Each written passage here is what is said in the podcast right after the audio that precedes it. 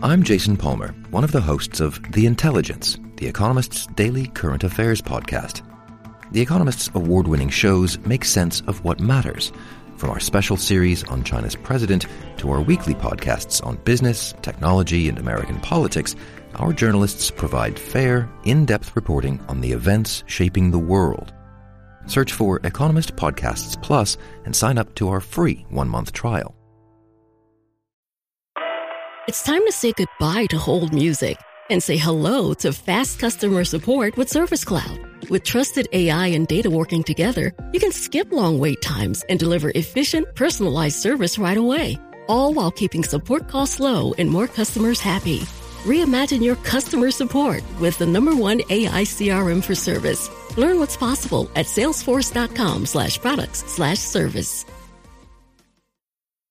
Welcome to the Human Capital Innovations Podcast, your go to source for personal, professional, and organizational growth and development. We hope you tune in often for all things people management, organizational development and change, organizational leadership, and social impact related. Maximize your personal and organizational potential with Human Capital Innovations Podcast.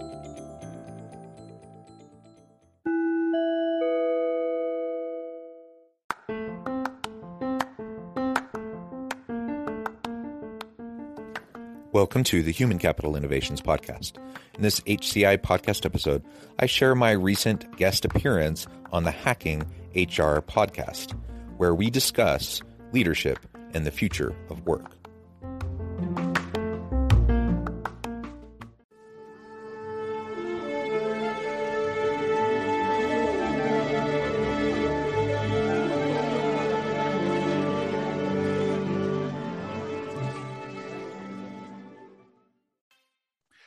Everybody. Welcome to another episode of the Hacking HR podcast. One of the topics that we and I myself love covering in the uh, conversations that we have with our guests is everything related to leadership and how that conversation or leadership influences the evolution of work and the workforce, and particularly because of all that's going on and all the changes that are happening in the workplace and at work today.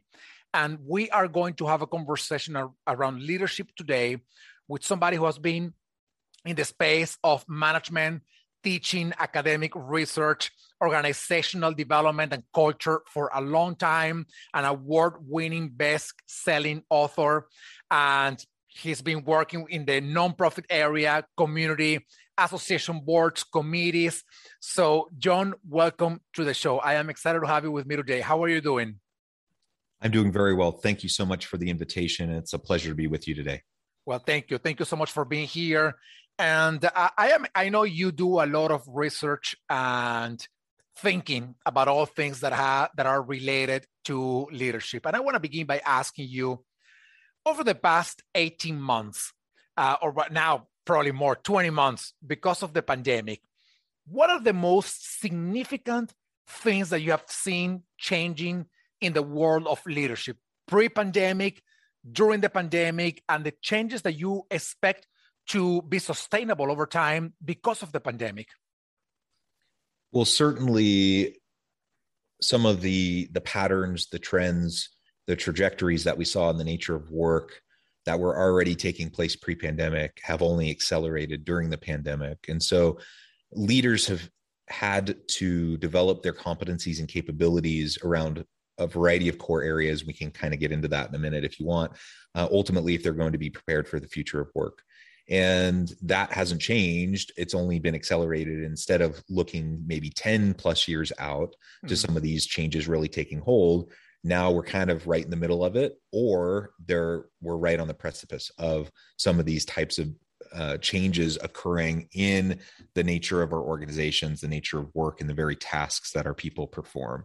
Uh, so really we need leaders to be even more competent in terms of interdisciplinarity and multidisciplinary multidisciplinarity. We need uh, leaders that are more competent and capable in dealing with technology as it uh, connects with their people to be able to lead effectively distributed workforce you know with teams not geographically bound but all over the world Uh, we've seen that, of course, uh, accelerate uh, substantially over the course of the pandemic. Uh, one of the things that I have seen, though, in particular, over these past 18 plus months is really the need for more empathy, more genuine caring, and a servant leadership mentality as it comes back to how we lead our people. Absolutely. This this has been a, a challenging time for everybody, yeah. and the the organizations that have done that have done very well that have been able to continue to leverage the capacities of their people uh, have been those that have been more supportive of their people, uh, those that have been able to show empathy and compassion and provide their people with the flexibility needed, as well as the support and the resources needed to be successful. Um, that's always been the case. Empathy's always been important, but uh, it's even more important now than it's ever been, and it will continue to play an increasing level of importance moving into the future. Yeah, absolutely. You know, John, one thing that um, you know, we always ask ourselves, what are the new things that we need to be relevant to continue to, uh, you know, move our organizations and our workforce forward? And, and one question that that is not asked enough is, what are the things that we should stop doing that have prevented us for from, you know, actually delivering the the a great experience at work and creating great opportunities for our uh, for our workforce. So let me ask you if if there were one or two things that you would think we should stop doing altogether in the world of leadership in order for us to be able to move forward, what would those one or two things be? Yeah, great question. I suppose there's probably a lot of different things that we could think about. Uh, but one that I think is particularly relevant right now is that we just need to stop with the micromanaging, right. the power control issues, uh, and this notion that people need to put face time in at the office. Uh, if nothing has been clear over the past 18 months, it's it's that we can be very productive from home. We can work virtually um, or in some sort of a hybrid arrangement. And we don't need a boss checking in on us constantly. We don't need them breathing down our neck, and we don't need them constantly trying to uh, see what we're doing in order for us to be productive. And in fact, the opposite is true. When we can be given uh, responsibilities, empowered to do that work, given the resources to, to do it well, and the autonomy to decide how we're going to go about doing it, when we're going to do it, et cetera, um, productivity goes up. Uh, yeah. we, we've seen huge productivity gains over the past 18 plus months for most segments of workers. And that I believe has come because more and more organizations have and leaders have been forced to provide that autonomy yeah. due to the pandemic and due to people working virtually or in a hybrid arrangement. The question remains though, once you know the pandemic is under control, people get vaccinated, more and more people go back to the workplace will leaders revert back to old patterns, old mm-hmm. habits, or will they continue to allow people the flexibility needed, the autonomy uh, to decide how they're going to go about doing their work? Uh, focus more on outcomes rather than the process and uh, what people are doing to get to those final outcomes. Uh, I, I think that's going to be essential as we move forward. Yeah, absolutely, and that's that's a big question that I hope we we can respond with you know with all the certainty in the world which is eh, we hope that we don't go back to the old ways of doing things and um, that you know we, we continue to embrace the the ideas the the lessons learned and the practices that we have embraced over the past 20 months to uh, you know continue to do the right thing for our workplaces and our workforce. You know hr is sitting at a very interesting uh, intersection because on the one hand they are dealing with uh, all approach to leadership and management and there are leaders and there are managers who want to go who want to go back to the way things were before but on the other hand hr and i'm hoping that they are seeing some of the possibilities of new ways of working, new ways of leading, and, and new ways of man- managing. So let me ask you for those that are at that intersection between the competing values of the old ways of doing things and the new ways of doing things, what's your message to them? How can they balance, not even balance, how can they push for the new things, also giving a little bit of understanding to the reasons why some people don't want to let go the way they were doing this before?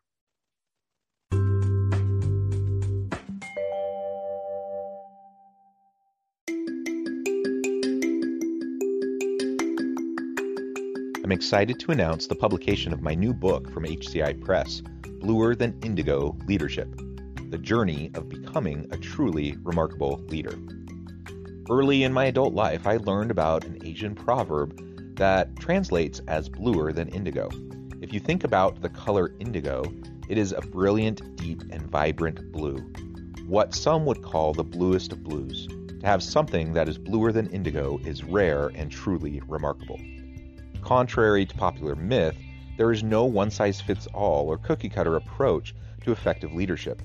There's no silver bullet, no secret sauce, no go to model that will solve all of our problems. The truth is, great leaders have all had their unique strengths and flaws, and have all had to discover and then pave their own distinctive path in their life's journey to fulfill their leadership potential. Bluer Than Indigo Leadership will help you discover your own path and explore those ordinary, everyday actions that will help you respond to an uncertain future and produce extraordinary results for individuals, teams, and organizations.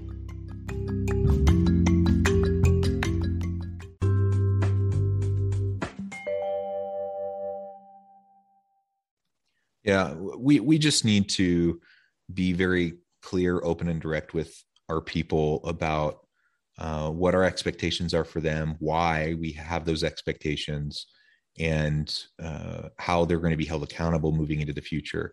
And so, if if we have uh, people who really are just longing to get back to the way things were uh, and revert back to old patterns, old approaches uh, that have been shown to be less effective, less productive, uh, then then we need to work with them and coach them and mentor them and help them understand uh, what we're doing, why we're doing it, and what they're going to be expected to do moving into the future.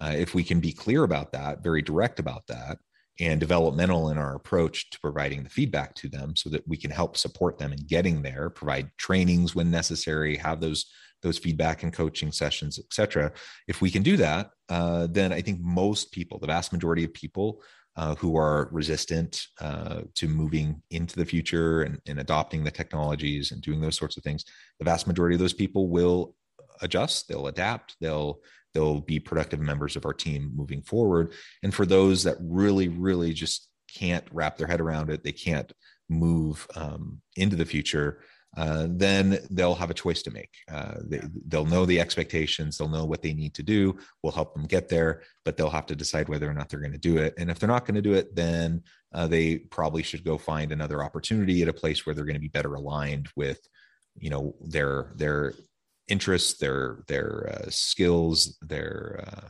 their desires moving forward for their career. Yeah, absolutely.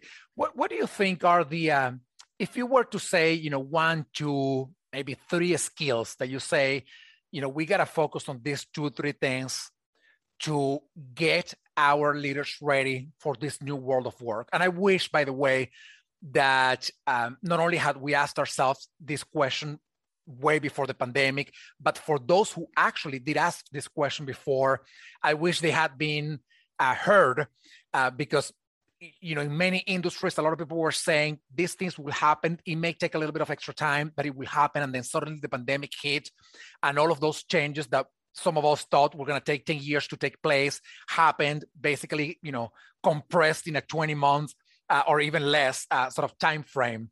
So anyway, going back to the question of what do you think are going to be the, you know, one, two, three skills that the leaders of the future will need to embrace, whether learn, relearn, in order to be effective in the new reality of work? Yeah, I mean, we really need to adopt um, more of a growth and abundance mindset as we approach our teams.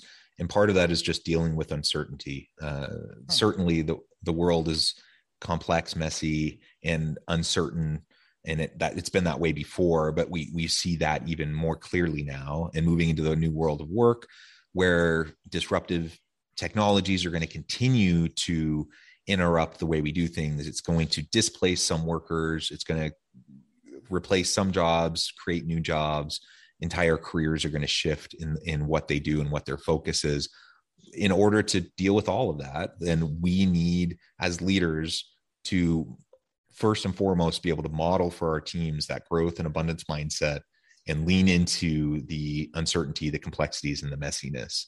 Uh, so that would be, I think, number one.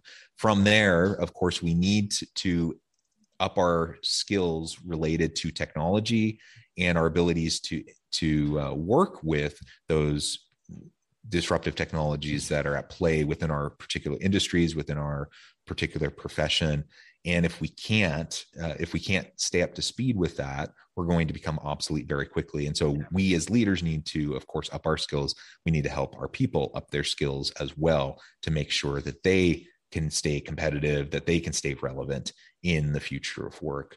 And i mentioned it earlier but i think also this idea of interdisciplinarity transdisciplinarity um, we we need to break down silos. We need in, in this uncertain future uh, we need to be able to better um, bridge the gap between disparate functional areas of the organization, different knowledge areas, and ultimately, you know, if we want to innovate and stay competitive in a hyper competitive global marketplace, we need to be able to talk the language of the, the complexity and we can only do that as we can pull together different areas, different disciplines, um, different functional components of the business to drive success for our teams.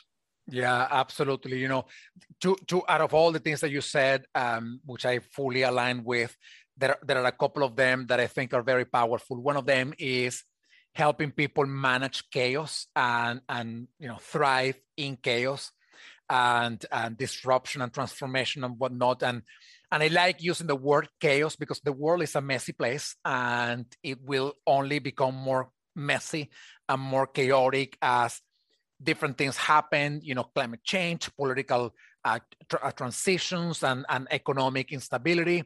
And I'm hoping that our leaders understand that change is the name of the game, and very often change in a in a pretty chaotic uh, sort of way. And the second thing is this idea of connecting dots that sometimes are, are seemingly disconnected, but then to be able to connect them in a way that makes sense for the business is just so powerful. And and one thing that I always uh, sort of bring up to the to HR is you gotta be able if you want to be a leader and you want to be effective as a leader, you gotta be able to do this well.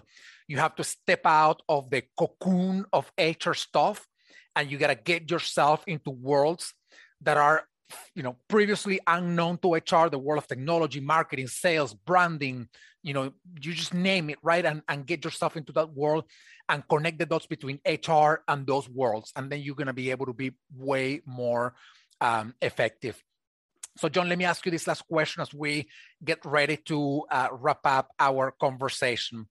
This new world of work is very complex for leaders, and there's a lot of stuff being demanded from them, a lot of changes going on.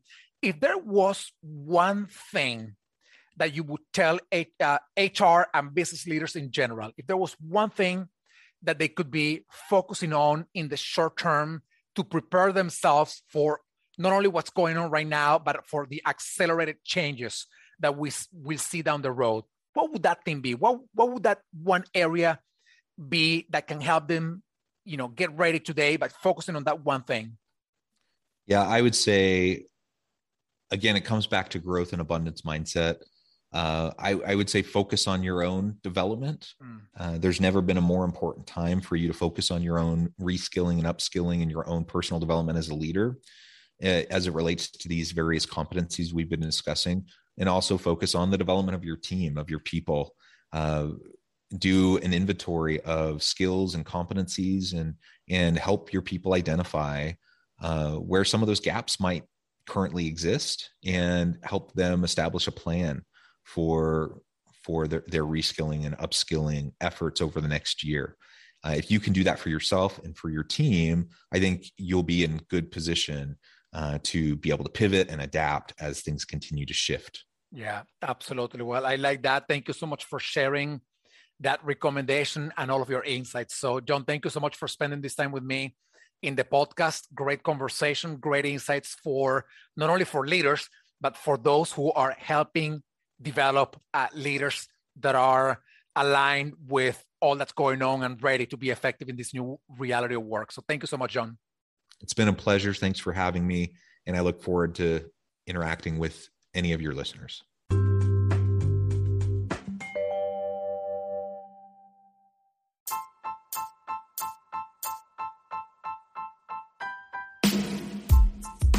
The alchemy of truly remarkable leadership ordinary, everyday actions that produce extraordinary results.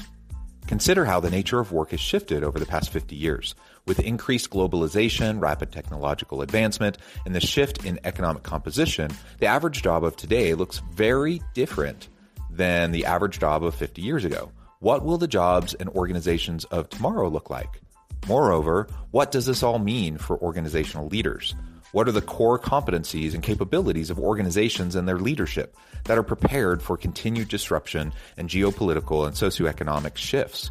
Regardless of what the future holds, increasingly, leaders need to be socially minded, data driven, decisive, champions of talent, and disruptors of the traditional notions of leadership, teams, organizations, and work.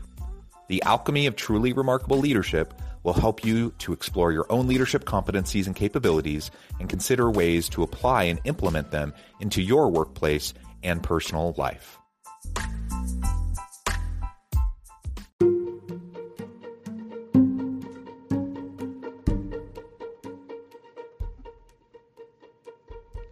Check out Human Capital Innovations magazine, Human Capital Leadership. Human Capital Leadership is a free, interactive e magazine with the mission to help individuals, leaders, and organizations find innovative approaches to maximize their human capital potential. We publish issues quarterly in August, November, February, and May. Take a look at the latest issue and let us know what you think.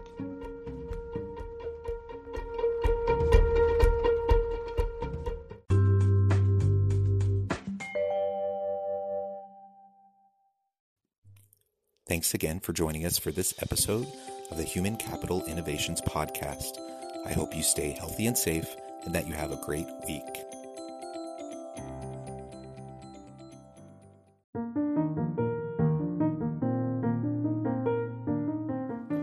Check out our new weekly LinkedIn newsletter, Alchemizing Human Capital, exploring industry trends via original research and interviews with executives and thought leaders from across the globe.